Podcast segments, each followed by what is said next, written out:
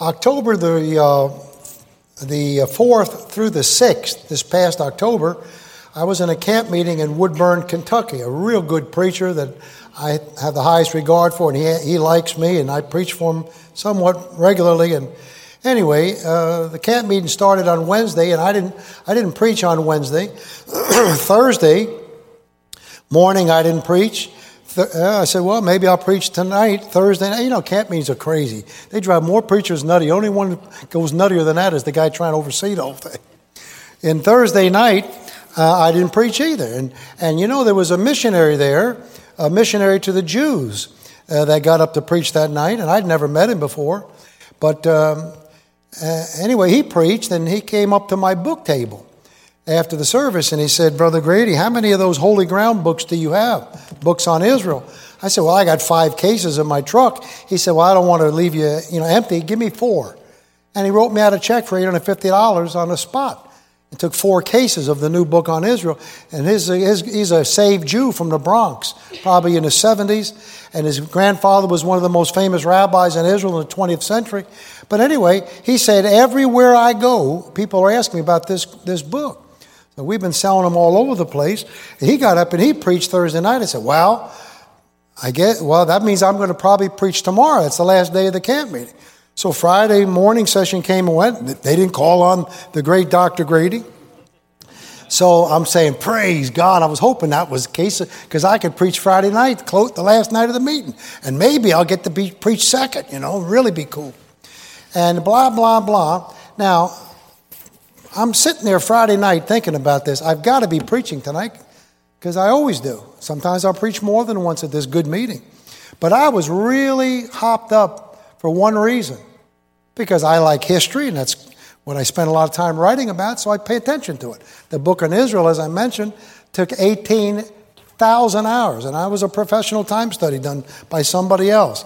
Six, six years, 10 hours a day footnotes coming out of your ears in that book. Peter Jennings from ABC News used to say, if you hear a rumor your mother loves you, check it out. I don't put stupid things in a book because I hear it on the internet. So anyway, I'm all hopped up. Why, why are we all hopped up? You know why I was hopped up? How many of you guys need another Italian joke? Raise your hand. All right, the girls raising their hands. Guys are sitting there. You know why Italians wear gold chains all the time? They got nowhere to stop shaving. Say amen right there. If you're good, I'll give you a few more. Amen. Blah blah blah. So I'm saying, so I'm all I'm all hopped up for one main reason, because I love history. How you like this? That day, October sixth.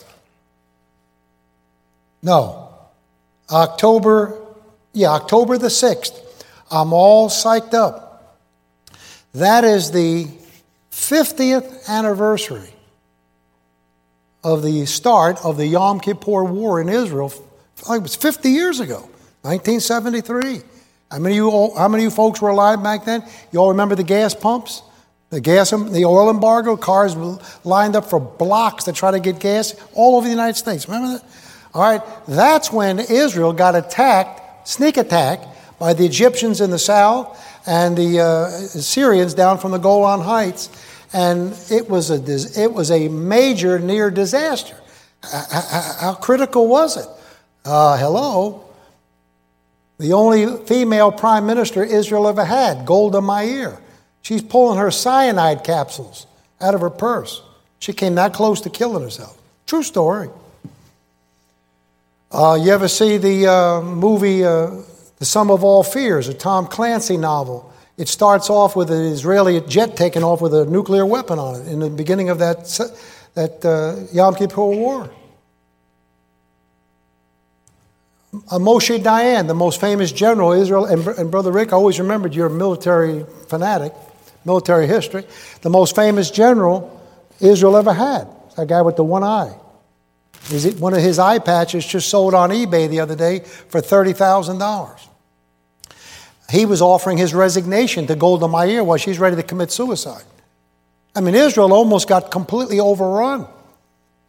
By the way, one of the nuttiest stories about Moshe Dayan, um, Pastor Travis Altop, you probably know him over there in Danville, Kentucky, Bluegrass ba- uh, Pike Baptist Church. when this Israel book first came out, 2017, a lady in this church purchased one for me and asked me to autograph it to her Jewish dentist because, uh, you know, he, he was, he's a Jew and she thought he'd like it. I came back the next year. I said, How'd your dentist like the book? She said, He didn't like it. He gave it back to me. I mean, that's not going to shock anybody. Jews get offended at anything. I am a Baptist. What do you, what's he think I'm going to be writing in there? But anyway, I said, Well, what was his hang up? She said, He said you insulted one of his uh, relatives in the book. I said, Who? She said, Moshe Dayan. I said, well, what did I say about it? I got a nice picture of him in the Yom Kippur War uh, photograph in a bunker looking out with binoculars. You know, he's only got one eye. I, you know, I say, what did I say bad about him? And then she told me the thing that the dentist brought up, and I had to laugh because it was more of a funny story, but it's true. He was famous for stealing archaeological artifacts and treasures, vases, you know, things they digging out of the ground, because that's a treasure trove in Israel for those kind of riches, right? Well, he loved to collect those things, Moshe Dayan, but he stole as many as he purchased. And so one year they had the annual uh, meeting of the Antiquities Board of Israel, and the big old general that's in charge of that part of the government was addressing the whole crowd. Moshe Dayan sitting over there, you know. And uh, anyway, he makes the announcement we've had more pilfering this past year of our treasures than any other time. And we know who's doing it now. But we're not going to expose the person. But I am going to say if he ever steals one more thing, we're going to put his other eye out. It's a very famous story in Israel. That's funny, right? But Dennis got burned up. Blah, blah, blah. So, bottom line, this was a bad deal Within, uh, uh, in other words, Egypt attacked from the south, uh, Syrians attacked from the, from the, through the north, through the Golan Heights. And within an hour, for instance, of the beginning of the war, uh, Syrian tanks were sitting on the shore, on the shore of the Sea of Galilee. 2,000 tanks were preparing to come up through the Sinai in a little bit of time. And Egyptian infantry was already, they crossed the Suez Canal. In other words, the Sinai Desert, the Jews had gotten that in the six day war. That's the big buffer between the, that used to be Egyptian territory. Suez Canal, Sinai Desert, Israel more proper up yonder, where the Jews built a 70, a 70 foot high sand berm all, along the entire length of the Suez Canal, 70 feet high, sand, for a defensive barrier, right? And, uh, and it would take 12, 15 hours for, anybody, for the Egyptians to dig through that sand. But the Egyptians surprised the Jews. They came across the canal in little dinghy boats with water cannons that they purchased from Germany. And they blasted holes through the sand and got through that whole thing, Brother Sal, in, um, in, in just uh, about four hours' time. Here's a famous photograph right here of them shooting the water through that sand like, I look like firefighters, you know, with a water hose. Now, this was bad news. So I'm sitting here thinking to myself, man, I've got all this great stuff to share with the people. This is the, it started 50 years ago today. Israel came that close again to being annihilated. But there's so much stuff that you're never going to hear on the History Channel that's 100% documented. So, like what? Well, how about the fact that RNSA learned about the attack through our satellites. We, we found out it was coming 4 0, 40 hours before it happened. We knew, right? And we gave Golda Meir, we meaning Richard Nixon, with his Jewish Secretary of State, Henry Kissinger, who just kicked the bucket the other day at 100 years of age. And we knew about it 40 years ahead of time, and we gave Golda Meir a six hour window notice. That's it. Well, that was okay, wasn't it? Not when Israel's military is 80% reservist. What does that mean? Well, they, if they're under attack, they need a good 12 to 14, 15 hours to deploy their men. Am I right, preacher? It, Jew, they're reservists, they're taxi cab drivers, bartenders. They got to, get the word is out. They got to go park their cabs, get their equipment, get to the unit, get the unit down to the front lines. That takes 12 to 15 hours minimum. And we knew that. And we, let, we only gave them six hours? Yeah. Three months, three months before this happened, Henry Kissinger, again, the Jewish Henry Kissinger, He's in Tel Aviv meeting with Golda Meir. She stuck her finger in his nose. The man that invented the neutron bomb, Sam Cohen, the father of the neutron bomb, he worked on the atom bomb in 43 and invented the most bizarre weapon in the history, the neutron bomb. I shared this in the past with you. You've had my books now through the years. I got a connection with him through a congressman in Oklahoma. And we became good friends for the last seven years of his life. Matter of fact, I don't know why he said this, but he said, uh, Bill Grady is the most unusual friend I have known in my 84 years. I don't know why I said that. Only God can do those crazy things. But anyway, well, he, we, he called my home once a week for seven years. Once a week, seven years, and we just told Jewish jokes half the time or talked about any baloney that was going on. I called him one time and said, Sam, I got a real bad joke for you this time. You're going to get mad at me for this. He said, No, I ain't, Bill. I can never get mad at you. I said, Here goes. I said, Why do Jews have big noses? Got real quiet on the other end of the line. Finally, a gruffled voice said, Why? I said, Because air is free. Amen. Praise God. Now, all the young people, that's a hate crime. Didn't he get mad? Yeah, he got so mad, he said, I'll give you one foot. Well, when he recovered himself and got off the floor. And uh, you know why Italians hate Jehovah's Witnesses? They hate all witnesses. Blah, blah, blah. When he recovered himself, he got off the floor and he said, I'll give you one better than that, Bill. What's a real Jewish dilemma? I said, What? He said, A free ham sandwich blah, blah, blah. But uh, he was a character. And uh, what in the world was I talking about? Does anybody remember? Say, uh, don't you get embarrassed when you can't remember what you were saying? Not when 150 people can't remember. I'll laugh you, laugh you out of the building. Does anybody know what I was saying? Oh, yes, thank you. Yeah, yeah, yeah. And uh, uh, uh so uh, so what was what was the deal about? Well, uh, why did, why, why did they stick it to those Jews like they did? Well, uh, uh, oh yeah, Kissinger was over there speaking to Golda Meir three months before the war started, and she didn't trust him as far as she could throw him. You know, she knows how shady those Jews are. She stuck her finger. Sam Cohen, that's where I was going with this. Sam Cohen told me this story, and I've read it elsewhere now. But she, she stuck her finger in his nose. You know, she old short old lady and he's big guy.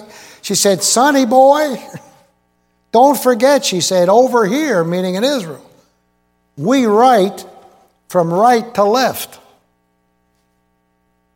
Hebrew, right? You know what she was telling him? Don't forget who you you're a Jew. You're one of us. And his famous answer was, Well, Madam Prime Minister, I'm an American first now. I owe my first allegiance to our, our government because he knew they were about ready to get shafted. And by the way, something Dr. Ruckman pointed out that I thought was so incredible. Here's the cross right here, you know. Jesus Christ, King of the Jews, in Greek, Hebrew, and Latin, right? Latin for Africa, and Greek for Europe, and Hebrew for the Jews, and Ham, Shem, and Japheth, three different directions, you know. Dr. Ruckman used to point out all the civilizations to the east of the cross, right, like Golda said, R to L, from right to left, backwards. Not just Hebrew, Arabic, Chinese, and everything this way. In Europe goes L to R, the way we write. This way. Look at this thing. Talk about the centrality of the cross. No written languages down in Africa. Nothing coming up from the south. But look at this thing. Don't forget over here, Sonny, we write right to left. Well, why did Nixon do that? half a dozen reasons. We already mentioned the gas pumps, the Arab oil embargo. Number two, Nixon wanted to not only keep the Arabs happy because of the threat of cutting off our oil, but the other thing was the Jews had shellacked those Arabs so bad in the previous war, the Six Day War in 1967. In six days, those Jews got the Sinai Desert, they got the Golan Heights, the buffer zone between Syria and Israel, and the historic West Bank that you hear about all the time, the occupied territories. Jordan had snatched that up in 1948, and, the, and the, the Christians got it back in that Six Day War. All three of these major land grabs in just a, less than a week. What happened? They attacked first in that war. like the Arabs attacked first now in this Yom Kippur war. And so the, the, the Arabs, they didn't have any masculinity left. I mean, they were like, they were wiped out. And so, you know, Nixon's going to give them a little boost of their ego. And the key phrase that has come out now in writing, nobody heard about back then. But between Nixon and Kissinger, the phrase was, well, we're going to give the Jews a bloody nose. We know we're not going to have them wiped out. They're going to win, but we'll bloody their nose a little bit, make the Arabs happy. In other words, throw a few bones to the Arabs. Preacher, you can't make this stuff up. I'm preaching this stuff. Last week in Maryland, the pastor of the church sitting right over here, top secret security clearances, works for the NSA. His father is at home sick that service, watching on YouTube. 30 years working for the NSA. The favorite expression there is NSA stands for no such agency.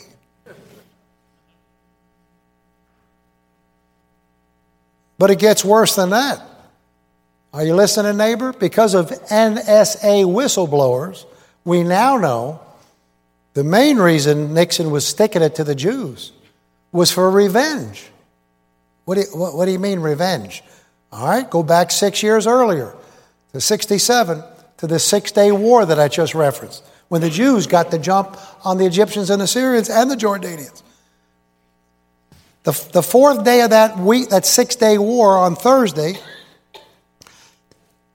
you won't, re, you won't believe this, but the, the Israeli Air Force and Navy attacked an American ship, a, naval, a Navy ship, the USS Liberty. I just preached over in um, is, is, I just preached over there in uh, Norfolk, Virginia last Sunday. Stayed at the Navy Lodge there. Pastor is a 25 year Navy veteran. It's an all black, pro King James, pro Dr. Ruckman church. It's a wild church. But the preacher and his top man, deacon, two Navy veterans, they know this. We talked about it. What, what do you mean? What do you mean? How about 36 American sailors killed on a United States vessel? attacked from two, two, Amer- two uh, uh, Israeli uh, Phantom jets.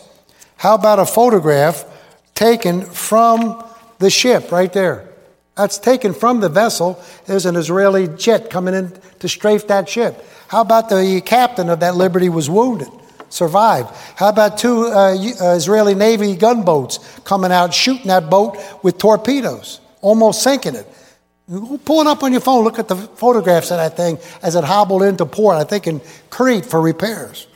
The very next day after that happened, the Israeli ambassador to the United States is in Lyndon Johnson's office in Washington, hat in his hand. Oh, Mr. President, this society, uh, mistaken identity. He thought it was, uh, the pilots thought it was an Egyptian freighter. You know, one of these tugboats about 500 years old, you know, shuttling horses around. I just showed you the photograph from the boat. You could see the pilot's color of his eyes just about. They come in so close. There wasn't any question about mistaken identity. You know why? Because the uh, chairman of the Joint Chiefs of Staff at that time had a nickname for the USS Liberty. He called it America's Lobster. Lobster ship. Why, why is that? Because it had 18 gigantic antennas sticking off of it, plus a giant listening ear on the helm. It was the number one spy ship for the NSA. And, and, well, the attack took place right off of Gaza in the Mediterranean. Our ship was sitting out there monitoring the locations of the Israeli forces. So the Egyptians that had gone toward Israel and they lost their whole air force in two hours when the Israelis struck first, the Israelis destroyed 400 Egyptian jets on the ground and, and it's over. The war is over. And, and half the Egyptian army's running back to Egypt for all their worth, throwing their equipment off, their clothes. All they kept were little diapers, they said. Little white bot- things on their bottom. You know, it's very hot in the Sinai. They're running for their lives. And the Israelis are wiping them out. So we're helping the Egyptians out there with this ship, locating where the Israelis are and radioing that information to the Egyptians in Cairo, and they're re radioing the coordinates to the military so the Egyptians would know how they could sneak back to Egypt. And the Mossad found out about it. You don't mess with those Jews, neighbor. They're highly gifted people if you're interested. And so they took the ship out. Preacher, the only funny part about that thing is They're talking to Johnson. Johnson said, oh, basically, okay, don't let it happen again. Boing, out of there. They both knew what was going on. So Nixon's going to get revenge for that USS Liberty incident. Give those Jews a bloody nose. A major military historian said Nixon and Kissinger were so stupid that they thought they'd give Israel a bloody nose. What they didn't realize they did was they opened an artery. Israel was that close to complete annihilation, but we know God wouldn't let that happen. But this is how it looked to the secular world. I was working in New York City for BOAC at that time. I didn't know one thing about what's going on over there. So I'm thinking, this is unbelievable. I can't believe I've got all this cool information. And then I'm thinking, I'm sitting there ready, ready to preach. 50 years anniversary. And then I'm thinking, and yet Nixon, as, as crooked as he was in all this, he gets the credit for having rescued Israel for them winning the war because of a massive airlift that he sent into Israel. To this day in Israel, because of the public relations from that, everybody still thinks he was the one that saved them, where he was the one that just about annihilated them. Well, how did they win the war? Who saved them if he didn't save them? You won't believe it in a million years. 100% documented. And again, and I know uh, I'm up against it with, um, with people now that are uh, not the least bit, oh, not the least bit interested in uh, what's going on now. And these young people, about half of them are paying attention, the other half aren't too bad. And that's not bad. But look, don't get impressed with these things, young people. Look, Moses was downloading data from a cloud onto his tablets a long time before Bill Gates ever had his first diaper changed. That's the truth. I'm serious as a heart attack. Blah, blah, blah. And uh, you know why Italians have short necks? All the time they stand in front of the judge. I never heard of the guy. I don't know nothing about that guy. Blah, blah, blah. And uh, you know who the real hero of the Yom Kippur War was? You won't believe it in a million years. How many of you old timers remember the name Alexander Haig? Remember him? General in the army. When Reagan got shot, remember he's up there in a press conference saying, I've got control, everything's under control, trust me, I got it all. And everybody tore him to pieces for making that statement like he's power crazy. He was just saying that for the Russians because they knew him personally and they don't know what's going to happen. Maybe Reagan's out of, out of commission. And he was basically reassuring them, don't worry, don't shoot any buttons, push any buttons. He was, he's a Roman Catholic, probably an elder knight, but he loved the Jews, strange Catholic. Well, what did he do? He saved them in this war. How did he save them? First of all, he flew he, behind Nixon's back. He flew 30 top Israeli military officers uh, from Tel Aviv into Washington, Fort Bennings, Georgia. Hit him in, the, in a hangar down there. I spoke to a man on the telephone one time who was the host of those Israeli officers when they came to town. Look his name up on the internet. John L. Loftus, L O F T U S. He got security clearances this long. Used to work for the Justice Department. He was a Nazi hunter and everything else. And in his books, what he talks about is uh, uh, what's his name? General Haig brought those men in incognito hid them in the hangar for 48 hours. What did he bring them in for? To give them a crash course on America's newest weapon that nobody knew about at all except for Great Britain. And that was the TOW missile launcher. Put a, put a guided missile on your shoulder, aim at anything you want to hit, no matter how far away it is, hit the trigger, keep the sight on it, and you can't miss. It fires out of the tube, and all these antenna wires come flying out of the back. It's the greatest anti tank weapon of that era. Nobody knew about it. And not only, and while they were being trained, he was, he was uh, commandeering all the TOW missile launchers we had in every American base, in every, uh, all over Europe and everywhere else. And they were all uh, uh expedited to Israel in several cargo planes, landed there just in time for those Israeli officers going back home. And, and preacher, 2,000 Egyptian tanks came across the Sinai desert to absolutely wipe out Israel. It was the second largest tank battle in the history of the world. That's all of World War II included. The Battle of Kursk between the Russians and the Germans is the number one tank battle. Here's the number two tank battle. Here's a photograph of it. And the Israelis were blowing those Egyptian tanks off the field. It was so crazy. The Russian uh, advisors that were there thought there were missiles coming out of the sky. Nobody knew how this could be happening. How, how, how, bad was it, Brother Grady? Well, how about the, general, the, the Egyptian general in charge of the whole invasion? Right? Right? Right? Gets a heart attack and dies. He's in such shock. Listen, if God wants to take care of you, He knows how He can take care of you. We got our own battles we're fighting. No weapon that is formed against thee shall prosper. God knows how to take care of things. And listen, at the end of that day, I mean, at the end of the day, that was the, that was the straw that broke the camel's back, and Israel now is going to win that war. At the end of the day, late at night, here comes Nixon's airlift. Several planes landing with emergency supplies. He gets all the credit for saving the Jews. And it was two weeks overdue, Brother Sal. Why was it overdue? Because Kissinger, as a Jew, once, once, Israel, once America realized we better help these dudes out, we opened an artery. This is looking bad. Once that was decided to do that, Kissinger's fooling around two, almost two weeks delay trying to get lower fuel prices for the planes. True story. You know why the Jews wanted 40 years in the wilderness? Somebody lost a quarter. Say amen right there. So to this day, Nixon is the great hero, and Alexander Haig was the man that saved the Jews. And the last thing I'm thinking about, I'm ready to preach. All this stuff's in my head. This is the very day it started. 50 years ago. The other thing was, you know, that Bible could be true, young people. Would you believe that? The Bible could be true. It says in there, I'll bless them that bless thee, and I'll curse him that curse thee. You ever see what happened to Lyndon Johnson for sending those spy ships out there to get those Jews in trouble? I don't know. He, very few presidents don't run for reelection. Famous photograph, he's sitting in his office with his head in his hands, about burned out mentally. Anybody ever hear of Vietnam? Anybody ever hear of the urban riots? All that's on, Nick, on, on Johnson's watch. He's burned out dude, drunk all the time. But Mr. Nixon had it worse than Johnson did. He went crazy in the White House. We mean, we mean crazy. Well, you ever, how many ever heard of Watergate?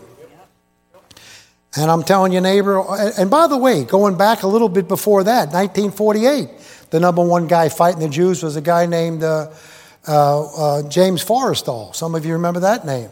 He was the last secretary, civilian secretary of the Navy, first secretary of defense. He was Truman's number one cabinet man. And he was fighting the Jews behind Truman's back like crazy, trying to keep them from becoming even voted on for statehood. And then when Jews are voted in with the UN, uh, will the United States endorse Israel or not? And he's, he's trying to undercut that whole program behind Truman's back all that time.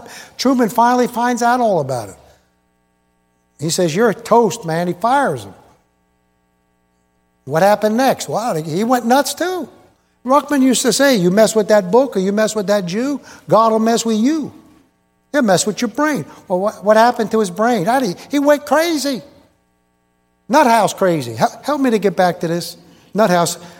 Can you get me back to Forrestal? I got to tell these kids a joke. So there were these two crazy people. Now I know that's probably, you can't even use the term anymore. Nut house. I mean, when I was growing up, I heard this joke when my mother was still alive. I was 11 when she died, so she told me this joke. There were these two nuts in a nut house, padded cell. Is this offensive language? I don't even know. Is nut house okay? Can you say nut house? How you doing? Can you say nut house? So one of these guys is shoot, shooting a flashlight up to the ceiling like that. And the other guy, he's looking at me, he said, Hey, man, what are you doing?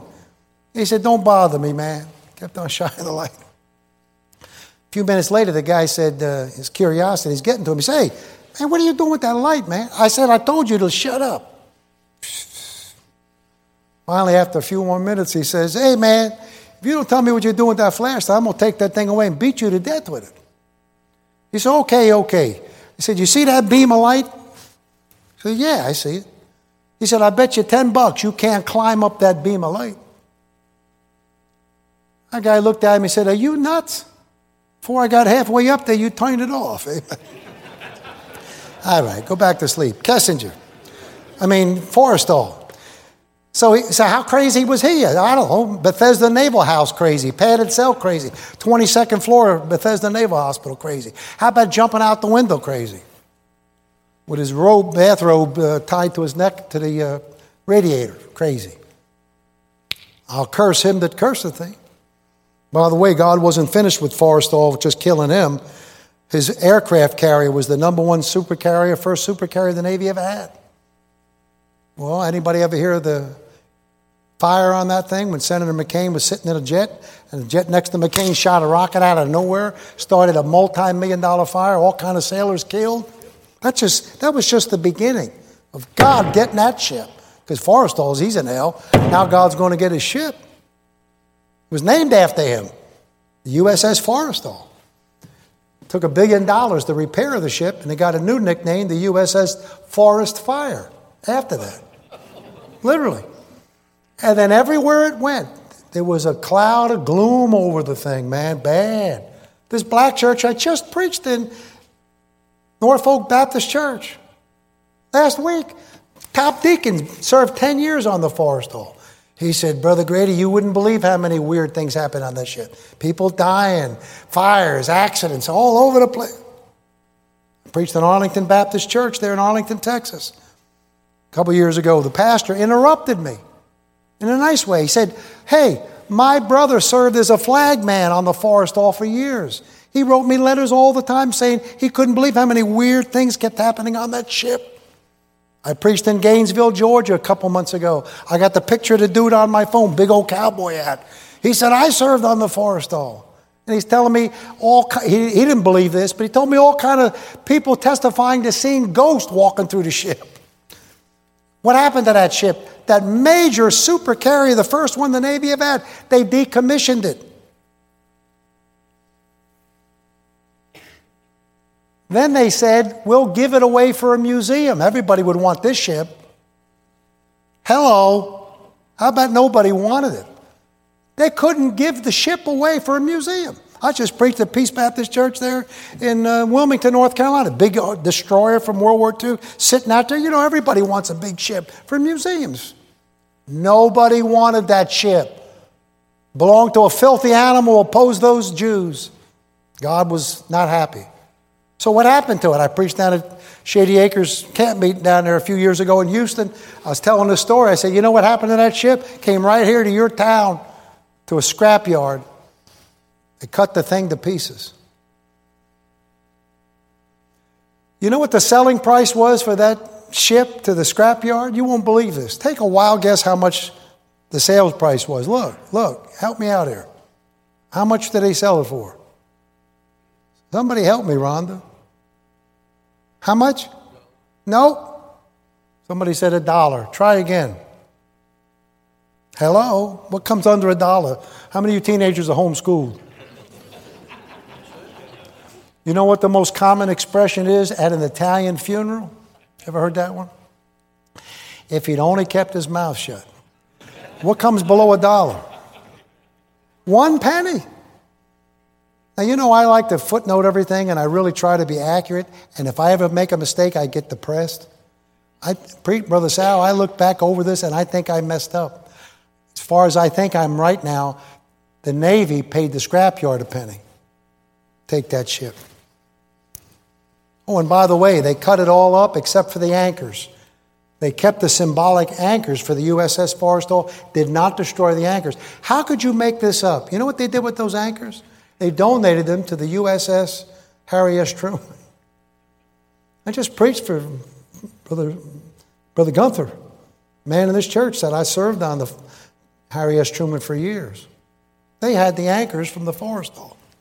Don't forget the big picture Harry Truman put up the newspaper. He shows everybody the morning after he won the presidency against Thomas Dewey and everybody said he was going to lose. The Chicago Tribune said Dewey defeats Truman, famous headline. They miscalled it. That's when elections used to be over one night. And he's showing it up there. I don't know. God can pull, God can pull things out for you if he's pleased with you. So I'm thinking about all that stuff. And here's Nixon going nuts. How nuts was Nixon going? Going to bed at 5 o'clock every day, drunk, barbiturates and liquor and all kind of problems. Who was running the country? You didn't know it back then. Henry Kissinger was running everything. Nixon's out. God finally threw him out. And by the way, not only did he throw Nixon out on his rear end, or as my dad would say, threw him out on his keister, he kicked his vice president out with him. Anybody remember that? Spiro Agnew. The Greek, he was so corrupt when they put the charges on him. You know what he said? No contendo, no contention, I'm out of here. I have a very famous story in my new my Israel book. This this high level cabinet official, I forget his name. It's in the book though. Totally documented story. He's going through a he's going through a stairwell. Look in in, in the White House. Look, passing from one part of the building to the other, and he gets into the stairwell and he gets run over. Some crazy guys running down the stair like a kid in a public school might do, running down the stairway two or three steps at a time, you know, with his hands on the rail. Crazy. Knocked this, this man over. And as he went by, he said six more guys come running down the steps with suits on. They were as big as football players, like Rosey Grier. He's laying on the ground, just knocked over from the first dude. Turns out that was Nixon in the front and six Secret Service agents chasing him all over the White House. He was crazy. It's all documented now. And as a matter of fact, I don't know if you know this, but we came that close to war, civil war in our own country, because Nixon was that close to calling out the United States Marine Corps to protect him from being ejected out of the White House, because the Marines are the Praetorian Guard for the president. And it was going to be the Marines against the Army. That close to coming out. Look. So I'm thinking about all this stuff. Look, can't wait to preach. And then, and then preacher. and then in comes this guest preacher, I guess. He sure looked like it. His handkerchief was definitely brighter than mine, shinier cufflinks. And preacher, he had all the markings of the guy that was going to preach that night. You see it in the camp meeting. In other words, I didn't see the guy all week. He might have been there, but I didn't see him. He like designated hitter. Here he comes. And the Lord said to me, You know he's going to preach. I said, There's no way he could preach, Lord. I've got the greatest sermon in the history of the world, right on schedule, 50th anniversary. Sure enough, Mr. Wonderful gets up and preaches. And I know these crazy sermons get taped. I don't want to make an enemy if somebody sees this someday. He's not a bad guy. What did he preach? He preached the camp meeting sermon. What do they call them? Skyscraper sermons, one story on top of another. It was okay, but it wasn't like me. I had the cool stuff. I'm sitting out there trying to act cool, but I was burned up inside. If I ever had a big church, I would never host a camp meeting. Those preachers must go nuts trying to do that. Anyway, it's all over. I'm just cursing the day of my birth. I don't believe. And listen, it's so funny. That Jewish missionary, the converted Jew from the Bronx, that wrote me $850 check. I told you he preached the night before, and he never even mentioned Yom Kippur. I said, Lord, that is so cool. You are so setting this up for me, for me. You sound like a like you're backslid. I'm preachers are messed up like you're messed up. We're not perfect. Were you crazy? We're just not as messed up as you. If we were, we wouldn't have a job. Somebody say amen right there. Long story short, it's all over, preacher, and I'm just, what a burned out opportunity. I'm saying, look, then the preacher calls all the uh, speakers up in front of us, in front of the Lord's Supper table, about 12, 15 preachers there that night, and he's going to dismiss all the church members to come around and shake our hands, like I really wanted to be shaking hands. I promise you, I'm not making this up. His people were coming by. Brother Grady, we thought we were going to hear you tonight. We like you. They do, and the preacher likes me. And then everybody's dismissed to go eat. You think I was going to go over there and party with those people? That wasn't going to happen. I wanted to go home and sulk, like every preacher does at a camp meeting. They didn't call me to preach. I go over to my book table and put my books away, probably slamming them into the box. The pastor walks over. Brother Grady, I don't know what happened. I, I wanted to use you this week. You know, what happened was God was messing with my brain for a reason. But I sure didn't see it that moment. Eh, it's okay, preacher. I'm acting humble, you know. Then he slides a check over to me. $500 check. Glory to God. My appetite revives. Amen, right there. so then I put on a little act. I said, What's this for, preacher? I said, What's for you? Oh, I don't need this here. And he said, I got to have you back. My people are going to riot if I don't have you back. When's the first Sunday you can give me, preacher? I said, I don't have any Sundays left this year. He said, and he said something I can't believe I've never heard a preacher say to me in 50 years. He said, Do you got any Saturdays available? Promise. He wanted to book me for Saturday night just to keep his people from going to riot. I'm building it up a little bit, but it was like that. Sometimes I totally make up stuff. Sometimes I just stretch it a little. This is a little stretch. Preacher, I looked at my calendar. Look, I wound up having one Sunday open the whole year New Year's Eve, Sunday morning. I'm preaching for them next week, the week after Christmas in Kentucky, going back. And I went back over there now. I was ready to eat and party, you know, with $500 check for not doing anything. But I still kept thinking, I can't believe all this cool stuff was missed. Preacher, packed up my books, left church, went back to my motel, 6, 11 o'clock at night, Central Standard Time midnight Eastern Standard Time. Put my head down on the pillow, preacher. I put my head down on the pillow, and 3,000 Hamas perverts invade Israel, 6 a.m. that morning, six hour time change. While I'm putting my pillow, head down on the pillow, Yom Kippur is being repeated. You didn't have 1,700 civilians killed in the Yom Kippur War. You had them killed in three hours over there in Israel. 270 people kidnapped. You know what happened. I got three chapters on the Holocaust in my Israel book. I've been over to Auschwitz on two occasions. My wife's a proof, my proofreader. She's a nurse when we got married. Autopsy TV shows, nothing bothers her, you know.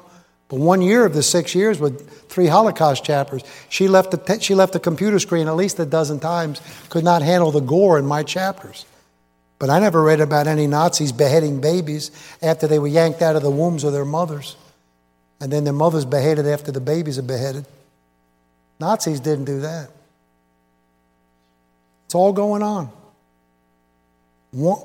50 years off 12 hours from being right on the target. Same exact thing.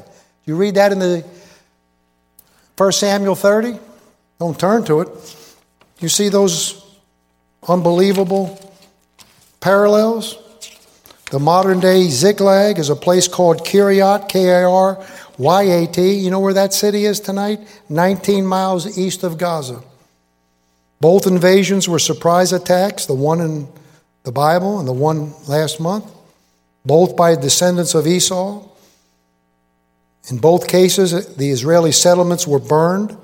In both cases, multiple hostages were taken, primarily women and children. In both cases, the military was absent. In both cases, the population became incensed. In both cases, the Jews wept sore. They spoke of stoning David. The number one expression in Israel tonight is Netanyahu's going home. That means they're going to fire him.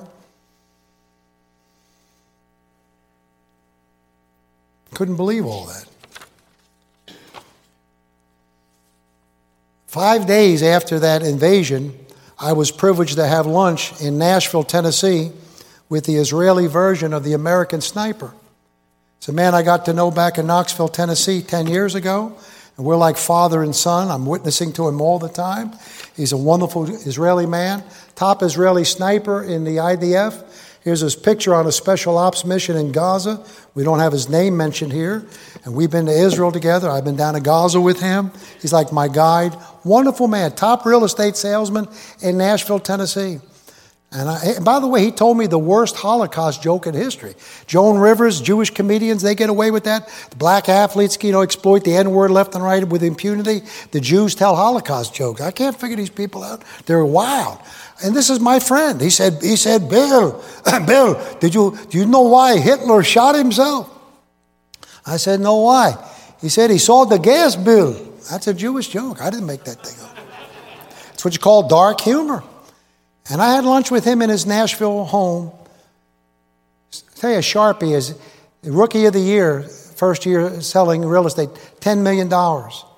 Average, I know the average realtor that's realtor of the year is 500,000. He did 10 million his first year. Just gifted people, right? And I said, his name is Zion. I said, what in the world? He was at Brother Gunther's church. I brought him in on his 70th anniversary of Israel five years ago. And all the Flint TV stations are interviewing him. He's, he's, a, he's an unbelievable man, highly regarded in Israel military.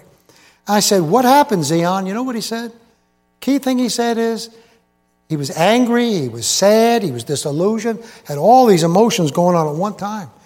He said, Israel Defense Forces did the same thing American military did and the West did. They went woke. They went soft. They got rid of all their hardline officers, got ice cream cone people in it. Go look at the CIA commercials, FBI commercials on, on the internet. Here's a woman, I work for the CIA. I had two mothers. Look how I turned out. All that perversion. You, some of you know what I'm talking about. He said his phone started ringing five minutes after it started. He told me he made, and he's not a boastful man, he's very humble, very humble, quiet Jew. But he said he called several Mossad agents that he knows personally. What, he's going to call to encourage them? No, he said he called to tell them to resign, leave the stage gracefully, that kind of principle. It's terrible. Now, and he said, You're not going to believe what's coming, he said. We're just not doing it when everybody thinks we're going to do it. For one reason, everybody thought the infantry was going to go in right away, didn't it? It took them weeks to go in because they were bombing the tunnels, squashing all the different octopus tunnel systems. Now, you should be thankful that your pastor wants to keep you up on some prophetic themes. I had, had a very nice Christmas sermon to preach tonight. I wasn't sure what to do, and he suggested the Israel message because he wants you informed. Things are heating up on the prophetic scene. The Ukraine Russia war is a good example. People keep thinking Putin's the bad guy. Why don't you figure out who Biden and CNN are pulling for? Hello? Putin keeps talking about denazifying the Ukraine. Go read my Israel book and see if the greatest slaughter of Jews didn't happen in Kiev, the capital of Ukraine, Babi Yar, with 36,000 Jews, women and children, killed in pits by Ukrainian Nazis in two days. 36,000 of them shot. The Ukraine Russia war is a proxy war. It's NATO and the U.S. versus Russia. The Ukrainians are the little pawns, cannon fodder. Anybody remember the, anybody remember the, the big image in Daniel, the golden head, the silver arms? Remember that? What does Daniel tell Nebuchadnezzar? Four empires Babylonians, Persians, Greeks, and the Roman legs. Anybody remember that? Hello? Any, anybody remember the last part of the image? Ten toes down there in the bottom. You know those ten toes are? That's, that's, that's the part of the image that God's going to take out. The Lord's going to take it out with the stone cut out without hands. Boom, going to knock the whole thing down at the feet. Guess who the ten toes are? Can I give you a hint? The ten toes. Can you say NATO? Come on, neighbor, that's the EU down there. Doesn't anybody remember late great planet Earth? The revived Roman Empire? You know, Putin is not the bad guy everybody thinks he is. He's a nationalist. He's a, he's a lost former KGB guy, but he's for Russia first. And NATO and the United States and all the globalists are trying to wipe him out because he won't play games with anybody. That's just the way it really is. Believe me, that's how it is. Do you know that uh, Putin likes the Jews, always has liked the Jews, and liked Israel? You know, when he was, according to his biography, he was a poverty stricken kid with his family growing up in Russia. They had a Jewish neighbor down the street that fed the family, took care of the, all their needs. Putin grew up loving that family. Then he went to high school and he had a German teacher who was a Jewish woman. He loved her. She went to Israel in the 70s. When, when he went over there in 2000, first trip over to Israel, he looked the lady up. She's a 90 year old widow. He bought her a, an expensive apartment in Tel Aviv, so she could live comfortably for the last years of his life. He had a, he had a wrestling judo coach who was a Jew. In high school, he loved that dude. That guy just died two years ago. Putin went to his funeral. KGB man wept openly. Had to take a side detour away from his security control, uh, people just to compose himself. He was so shook up. Forget the museum in Tel Aviv and, or Jerusalem, big Jewish museum, got a giant painting of Putin in there. They love him because he's always been good to them. But now the Mossad is helping out the Ukrainians with intel on where the Russians are. And Putin is shocked that he's being stabbed in the back.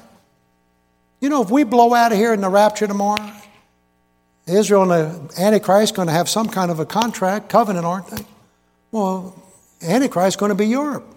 They're, the Jews are Israel's already with the, Europe now. No wonder Russia is going to invade Israel, probably. Doesn't make Russia right or wrong. It just shows you there's more to the eye than you're seeing on CNN.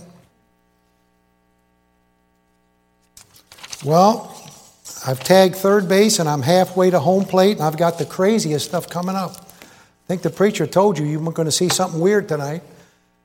I made that up. I really don't have anything. Well, I got some more Italian jokes. You know what fiat stands for? Fix it again, Tony. All right, stay with me. I, I, I better tell you my Christmas Italian joke. You know what an Italian nativity saying is? You got one baby Jesus, you got Joseph, you got one Mary, and you got 30 wise guys. All right. I'm losing them, Lord. Okay, no problem, Lord. Okay, let me show you now, in closing, two strange things, and we'll get out of here. The way I preach, I always leave the best stuff to the end. And uh, if you want to get a real blessing now, I'm going to give you the best blessing I can give you. Let me show you why those Jewish babies are being beheaded. And where all this perverted, sick stuff is. What is, what is going on? Can I show you? And then we'll be closing out of here. Turn to 1 Thessalonians 2. And I promise, uh, Jamie, I need you to read this for me because I, this page is half torn out of my Bible. If I was more spiritual, I would have it memorized. First, First Thessalonians 2. You know, Romans 13 says um, the Jew is the enemy, is your enemy for the gospel's sake. But I'm going to show you a parallel passage about that Jew. Uh, 1 Thessalonians 2. Brother Jamie, would you mind reading verses, uh, maybe if you could maybe even stand up so the people could hear you, but everybody read along and you'll see something very serious here. Verses 13 uh, down through verse 16. Go ahead, Jamie. For the wrath is come upon them to the uttermost. Anti Jewish rallies all over this country. Don't you think those Jews are scratching their head? What is wrong with us, right? Now, you want to see something creepy now? I promise you, everything I'm going to show you now is pure creepy. Turn to Luke 19 real quick because I'm just about done, but I've got the best for last, for real, right? Okay? You say it's, but you've been preaching longer than 35 minutes, but the world's coming to an end. Right? And the world coming to an end? Let me show you what's next. Israel is the only game in town now. And in Luke 19, look, here's a prophecy about the whole 2,000 years of persecution those Jews are going to be involved with. Look at verse 41. And when he was come near, he beheld the city and wept over Jerusalem, saying, If thou hadst known, even thou, at least in this thy day, the things which belong unto thy peace, but now they are hid from thine eyes. For the day shall come upon thee that thine enemies shall cast a trench about thee and compass thee round and keep thee in on every side. That started with the siege of Jerusalem. And they shall lay thee even with the ground, and thy children within thee, and they shall not leave upon thee one stone upon another, because thou knewest not the time of their visitation. You know, when, when, when that happened 30 years later, and the Roman army surrounded Jerusalem, right? I've got a painting on my wall in my home from the 1800s. It's so uh, profound, you have to get a book that goes with it. It's the Siege of Jerusalem at nighttime, and there's so much activity on this one canvas. But every morning, Josephus, the Jewish historian, said 500 new Jews that had snuck over the walls at night or tunneled out under, in the dark uh, uh, under the, under the walls because they're starving to death. They were getting caught every day. 500 were being crucified every day, new ones. Every day, another 500, another 500 well, in front of the north wall until they ran out of wood, they said, and places to erect the crosses. So, who's all those crucified Jews out there? Well, they yelled at Pilate, His blood be upon us and our children. There they are, 40 years later. Now, I had a lady in my church when I pastored up here by Flint for nine years. Lady in my church came up and showed me these verses. Because that's how the, the, the, Holocaust was the apex of the, of the 2,000 years, beginning with the siege of Jerusalem and listen, hitting a zenith with the Holocaust in, Israel, in, in Europe, right? And they captured all those Jews all over every European city. They took them from, this, from the country, brought them into the closest big cities, and then walled them in walled them in in certain areas of that city, and they were called ghettos. You've heard of the Warsaw Ghetto, the Łódź Ghetto, and Łódź, and all the big cities in Europe. They did it the same way, captured them, let them die there from starvation and sickness, and then they liquidate the ghetto by putting them on trains and sending them to labor camps, right, where they were being gassed. That's how they killed six million people in four years. Now, you know, I had a lady in my church, Brother Sal, come up and show me this. And again, you ladies, I hope you know you're supposed to read the Bible and get things God will show you like I'll show a man in a minute. That lady in my church said, Look at there, preacher. She said, But look at the wild thing the Lord showed me. Look at the dates or the scripture address Luke 19, 41 through 44. There's the Holocaust dates. First, Jews shot in Russia in the pits. June 41, last gas chamber at Auschwitz blown up in November of 44. Russians liberate the camp in January of 45. There's the Holocaust days right there in English, 1941 to 44. I'll show you one more, and this is probably the last verse I have. If you want to see something spookier than that, I told you this is spook city there. Okay? Let me know when you're bored. Turn to Hosea real quick. Hosea 13. I'm reading my Bible one morning, Lord showed me this. When those Jews came into those camps, they were split in two parts, you know that. Come off the trains. 80% went to the gas chambers, 20% were deemed strong enough to be slave labor, and they were spared, right? The 20%, young people, young mothers, they get their arms uh, tattooed and their hair cut off, rags to put on, and then they say, Where's my children? Where'd my grandmother go? And those SS troops used to really have their cheap thrills. They would always say the same thing. Look, they'd point to the chimneys of the crematorium and say, Your grandmom just left the camp through the chimney. You see what I mean, teenagers? There's some much heavier stuff than the stupid phones that you're tempted to become addicted to. Much more heavier stuff than that. I know you put a video on there last night about a squirrel pushing a beach ball down the shore, and you had six likes last night, and this morning you want to commit suicide because you got six again still. I know it's a rough world out there. But say those women were told their children went through the, through the smokestacks. You want to see that in your King James Bible? 2,500 years before it ever happened? I don't know. Bible could be true. What's it say in verse 1 of chapter 13? When Ruckman said the greatest collection of anti Semitic literature in the world is an Old Testament of a Bible, King James Bible. When Ephraim spake trembling, he exalted himself in Israel. But when he offended in Baal, he died. And now they, the Jews, they sin more and more and have made them molten images of their silver and idols, according to their own understanding, all of it the work of the craftsman. They say of them, Let the men that sacrifice kiss the calves. Remember that? Started up on uh, Mount Sinai? Now, watch this one. Now, the Lord's going to lay a heavy bomb on those Jews, and He's going to tell them what He's going to do to them down the road. Look at it. Therefore, they shall be as the morning cloud, and as the early dew that passeth away, as the chaff that is driven with the whirlwind out of the floor. Hello, neighbor. And as the what? Hmm? As the what? Smoke out of the what? There they go. People in the town of Oświęcim, which is Polish for Auschwitz, outside the death camps, look, they had ashes raining down all day, all the time. Cars filled with ashes. Somebody's relatives coming out of the sky. Okay. Oh, by the way, do you know one million Jews died at Auschwitz? That was the number one killing zone. Do you know that?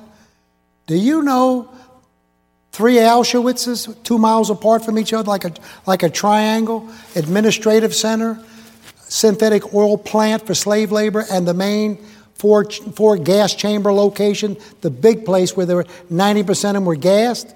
Hello? Want to take a guess what the name of that main killing zone was? Don't pass out when I tell you. It's called Birkenau. Birkenau. You know Birch Run, Michigan, up the road? Birkenau. You want to guess what Birkenau means? It means birch tree. Ain't that something?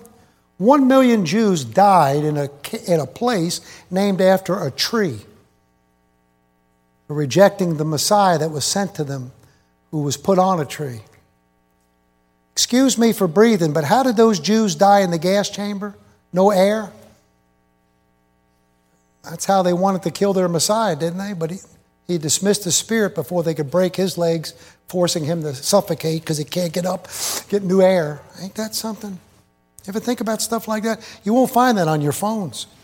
By the way, the last thing those Jews, I've stood at the very spot where that gas chamber is still, still there, the rubble is still there, the stairway going into the clothing changing location where they go right into the gas chamber. It's still there. I've stood on the very spot where all those Jews, a million of them, went down those steps.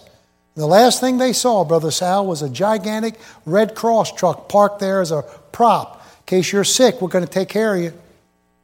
Scamming them to the end. The last thing those Christ rejecting Jews saw was a gigantic Red Cross. And then they go into eternity. That Jew's in trouble. Now, I'll show you an object lesson, and I'm just about done. I'm going to show you exactly what's wrong with that Jew tonight, right here, with this object lesson. Two of you guys help me out, all kidding aside. Any two of you? Uh, come on, who wants to get a girlfriend? This is going to make you look good. who needs a girlfriend? Hey, hey, come on. Hallelujah. I got this girl with buck teeth and one eye that wants me to find somebody for her. She's a good girl. Serious. She's good. What are you laughing at? She reads her Bible every day. Oh, hold that thing right there. All kidding aside, I appreciate you guys helping me. Most of you are familiar with that flag, right? Now, again, let me, let me be a blessing to you. This is not stuff you're going to get in a Bible conference anywhere. It's just stuff I get. Okay? I mean, I want to be a blessing to you. You tell me if you've seen this before, okay?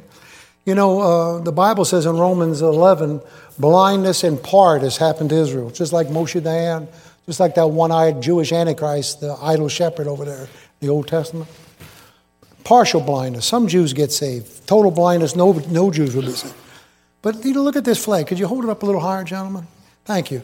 Now, look, the, the Jews are staring at that flag. All the Israeli soldiers going off into Gaza now. They, in great, great groups, they're saluting their flag, singing their national anthem. You know what their national anthem is? Look it up. It's called Ha Tikva. Ha, I'm no Hebrew expert. Ha means the, Tikva means hope. Like Hope Baptist Church. That's, the, that's their song, the hope. Isn't that funny? They're singing about the return of Christ. and They don't even know what they're saying. You know, like in Titus, the blessed hope, that what the rapture is called? They don't know what they're doing. You know how blind they are? They're looking at two triangles right there. I know it's the uh, Remphan star. What do you think? The Jews are going to, they're not going to be screwed up somehow? Of course they're messed up. But they don't even know what that symbolizes there because God's got his own symbology. Anybody can tell you in ancient church history, uh, the Trinity was symbolized by a triangle. You got to have a doctorate to know that. God the Father, God the Son, and God the Holy Spirit, right? We were made in His image, so we're body, soul, and spirit. You know why Italians can't count to 10? Because every time they get to two, they run into a tree. Somebody say amen. I'm almost finished here. Got to be a stand up comic to preach in the 21st century. You see that star right there? That's God. And the second triangle is man. When we were created, we were in God, we were in His likeness. But then we fell. With Adam fell, that triangle dipped upside down. We're lost hound dogs. That's why pretty soon you're going to sing Hark the Herald Angels sing. Adam's likeness now erase, efface. Stamp thine image in his place. You know what happened to you when you got saved? That bottom upside down triangle got turned back up again. And that's why you're in Christ tonight. You're in God, okay? That Jew can't see that.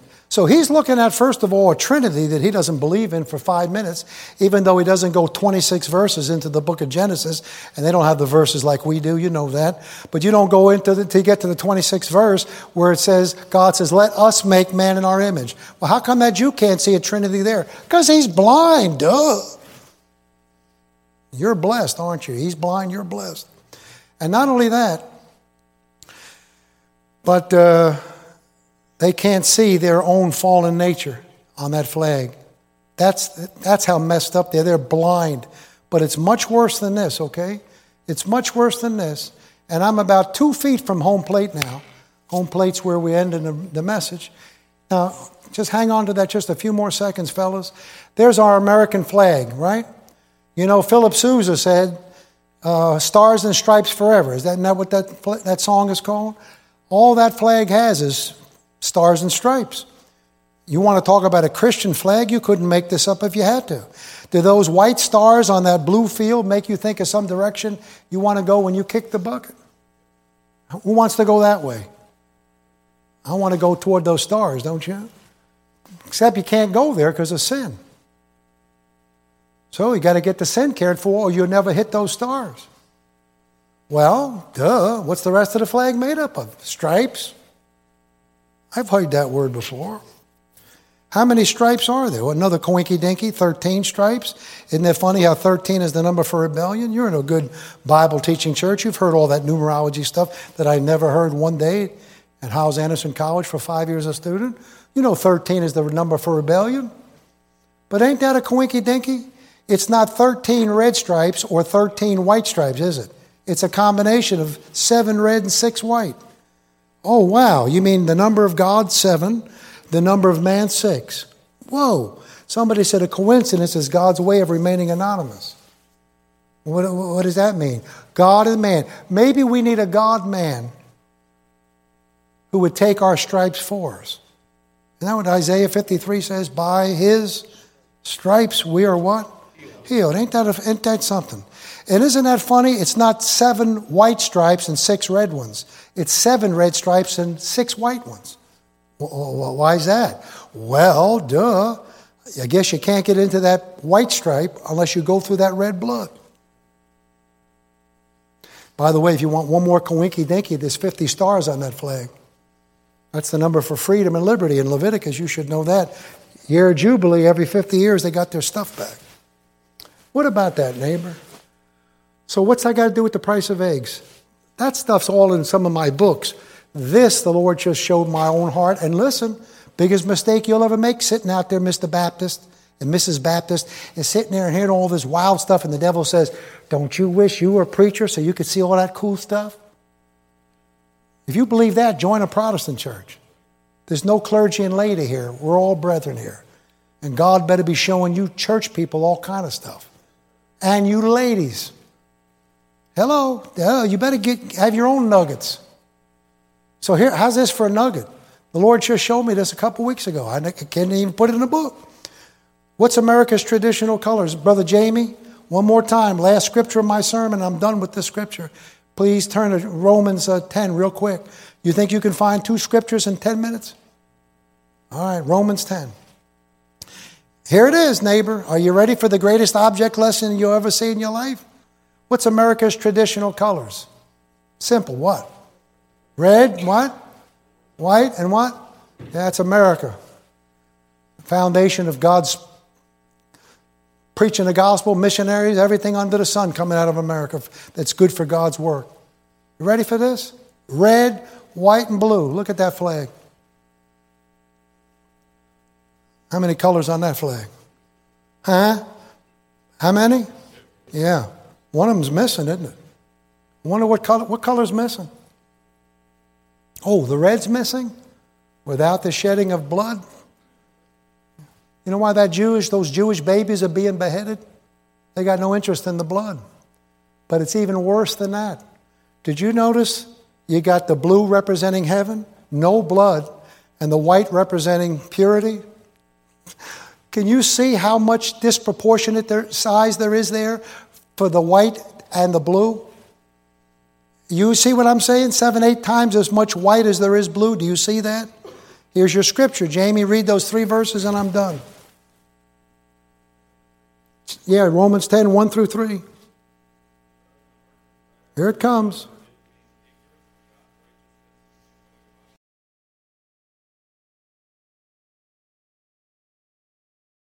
Ain't that something? Who put Jesus on that cross? Look, look. Self righteous Pharisees. Nobody's any more self righteous in the world's history than a Jew. Anybody knows that? Look at all that white. Look at it all. No blood. Okay, gentlemen, thank you. You can just fold it up real simple and put it down. I'm done.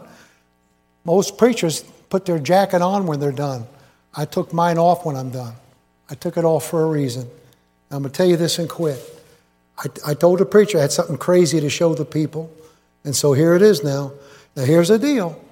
When you see this, all you have to do is go like this look, screaming and yelling, pull your hair out of your head, do something. If you just sit there like this, I got a lot of stories. I'm 71 years old. We could be here another three days. How many of you think you can get excited in the next couple seconds? A revival, hands are going up everywhere. Don't mind me. I like this church because I've been around so long. I appreciate you people. So I'm going to show you something now that's crazy, okay? Ready? That Jew is a special person to God. He's getting whipped, but God still will bless you if you do right by him. Listen, back in 2008, I, I, I finished Final Authority. I mean, how Satan turned America against God. Took me six years to finish it. I had dental problems coming out of my head all over the place. I kept I, the book kept dragging on. 9/11 hit, and it kept dragging. I never thought it'd be six years to write that book. And I'm putting all my money in typesetting and different things, and letting my teeth go to pot. Okay, look. Meantime, look, I'm suffering. Look. Meantime, uh, Findlay, Ohio, Walt Shepard, one of my former students at Hyles Anderson. He has a big pro Israel rally. The Jews are in their second Lebanon war, getting shelled up in the north, the Jews, all kind of Jews in, in, in bomb shelters and everything, right? And so they asked me to come up there and preach a message on Israel that I'd preached once before. And they had a big fundraiser for those Jewish uh, uh, citizens, right, in the bomb shelters. So I went up there. They had newspaper people there. They did it right. It was packed house. They raised $50,000 for the Jews. The preacher walks up and he writes me a $700 check. Another weak moment, like the time I gave you guys 20. I signed the check and threw it back at him. I said, Let it ride, man. I'm going to get in on the action. I was much more depressed once that $700 check left my head than I was the 20s. But I wanted to get in on the action. Watch this, neighbor. Long story short, when that was over, I drove back to my church in Swartz Creek, Michigan. That was Saturday night preached Sunday morning, Sunday night, jumped in my car Sunday night and drove all the way to North Carolina. A friend of mine down there has got two daughters working at a dentist office. They have a good testimony. The, the Jewish, New Jersey dentist likes the girls. He said, if you ever have any preachers that got dentist problems, send them in there. I'll give them a discount. So their daddy called me and set up an appointment. I drive down there through the night half dead, didn't need any gas, put me out. I just crashed in a chair. And he did all kind of work on my mouth, sent me home, had me come back two more times from Michigan, back down to North Carolina. When it was all over, Brother Rick, he gave me a bill $10,000. Three, two or three implants, two or three crowns. I can't even remember everything that he did in my mouth. Look. It was all over. The, the invoice was 10 grand, almost 11. Of course, it, bottom line was it was zero at the bottom because the whole thing was no charge. Now, look here. I'm not very smart, but 700 in, 10 grand back in 24 hours, basically. The Bible could be true, I'm telling you. And listen to this. Right after that happened, that pastor, Brother Finley down here, my Brother Shepard and Findlay, had 50 grand. How do I get this to the Jews in Israel? He called Brother Vineyard in Oklahoma. Brother Vineyard flew over to Israel with the money bought supplies, got a truck, got a driver, went up there. Some of you may know this. He gave all these diapers and water bottles and food to everybody. Met a bunch of Israeli soldiers there, started giving them hot meals. They thought he walked on water because he's a Vietnam Green Beret, crazy killer preacher. He's wild, if anybody knew Brother Vineyard. Wild. Next thing you know, he's over there talking to these soldiers, and a shelling comes in from Lebanon, and all the Israeli soldiers dive out for cover in their tanks and in their shelters. Brother Vineyard, on, on purpose, sits on a, on a stump and starts eating peanuts. You remember what you know, Stonewall Jackson did as a Calvinist. You know, if it's my time to go, God will protect me. And them Israeli soldiers looking through the peepholes. Who's that crazy guy with a business suit sitting out there eating peanuts? This is all true story.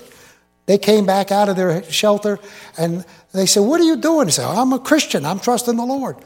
They said, Thank you for everything you've done for us. Is there anything we can do for you? Brother Vineyard says, I'd like to fire a couple shells at those reprobates over there in Lebanon. You can get on the internet and see him signing shells to Hezbollah from Brother Vineyard. And he puts them in the tank. Boom! He's firing the shells over there. I'm not making that up, neighbor. You can't make this stuff up. He comes back, and here's the crazy part of the story, and I'm 99% done with everything I'm going to say tonight. He got back. Six months later, I get a phone call from Pastor Finley right here in, Pastor Shepard right here in Findlay. Brother Grady, we're going to go to Israel with Brother Vineyard, two or three preachers on a military tour with the Israeli Defense Forces, and our church wants to pay your way every nickel. Oh, I've been there three times already. Holy mackerel, this is a trip with the Israeli Defense Forces. Sure, I'll go. The Holy Spirit said, You better check your schedule, pal. Well, let me get back you and check my schedule. I looked there, preacher, I got so depressed. I was booked to preach for Charlie Andrews there in Gloryland Baptist Church, Birmingham, Alabama. Oy, oy, oy.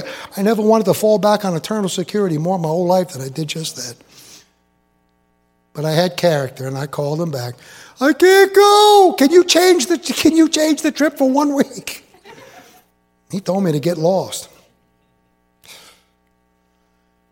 All kidding aside, I'm done. Two, three months later, they take off. They're over in Israel. I'm sitting here in Hillbilly, Alabama, cursing the day of my birth, preaching a bunch of rednecks. They're all running around up there with the IDF, military bases, no, hope, you know, no tourist stuff. And I'm depressed as I could be. I preached my sermon Saturday, uh, Monday morning. Look up here, second preacher. When it's all over, I get my Bible and step down depressed. I didn't, and here's the key to the story. Now, if you told me this, I wouldn't believe. I didn't tell one soul, not one soul, that I was supposed to be over there with the IDF. Now, look, Moses comes down from the mountain, his face is glowing. Remember that? George Antonius told me this in Montreal, 2 o'clock in the morning, when I'm telling you now. He said, Moses messed up. The tablets he came down with, God gave the tablets to him to give to the people. That revelation God gave to Moses was personal. He was supposed to have a mask on. Moses was dumb, he had the mask off. What's that mean? God ever does a miracle for you? Some have entertained angels unaware. You ever tell that to people? They look at you like a calf looking at a new gate. You're not supposed to tell that stuff. That's private between you and God because you can't prove it, for one thing. But I'm going to show you something now because there's the proof. Because if you told me this, I wouldn't believe you. And I'm building this up for fun with you. But I want to encourage you. I just told you what God does for preachers, He'll do for you. So you better have your own stories. I come down off that platform all depressed, not having told one soul about anything. I'm going to eat, down my sorrows. This guy jumps up over here on the right, comes in the aisle, and he says, Brother Grady, you got a minute? I said, Yeah, what do you want? He said, uh, can you come with me for a minute? I don't know. I don't know if he's a terrorist or whatever. And we go out in the parking lot. He goes to his car, and he's not crying, but I usually throw that in because it sounds a little much better. I'm, I'm being honest with you now. He wasn't crying, but I, you watch this on tape, on videos. Sometimes I say he's crying. I thought he was crying. He might have been. I know he was depressed, Brother Rick. Brother Rick shaking his head. Don't you know I'm every homeschool mother's worst nightmare? You know that's true. Know you break up an Italian wedding? I've been neglecting the poor youth department. I'm neglecting the youths. You know you break up an Italian wedding? Somebody else, the cement's here. She likes me. She likes me right there. Rest of me. He takes me out to the parking lot, right? He's half depressed, acting anyway. He says, Brother Grady, I don't know why I'm supposed to do this, but the Lord told me I was supposed to give you something. Blah, blah, blah. I don't know what he's talking about. And he, uh, he gives me this uh, super nice leather coat. I mean, it was several hundreds of dollars. I don't have a leather coat to my name. I don't know why I'm supposed to give you this, but the Lord told me I'm supposed to give you this.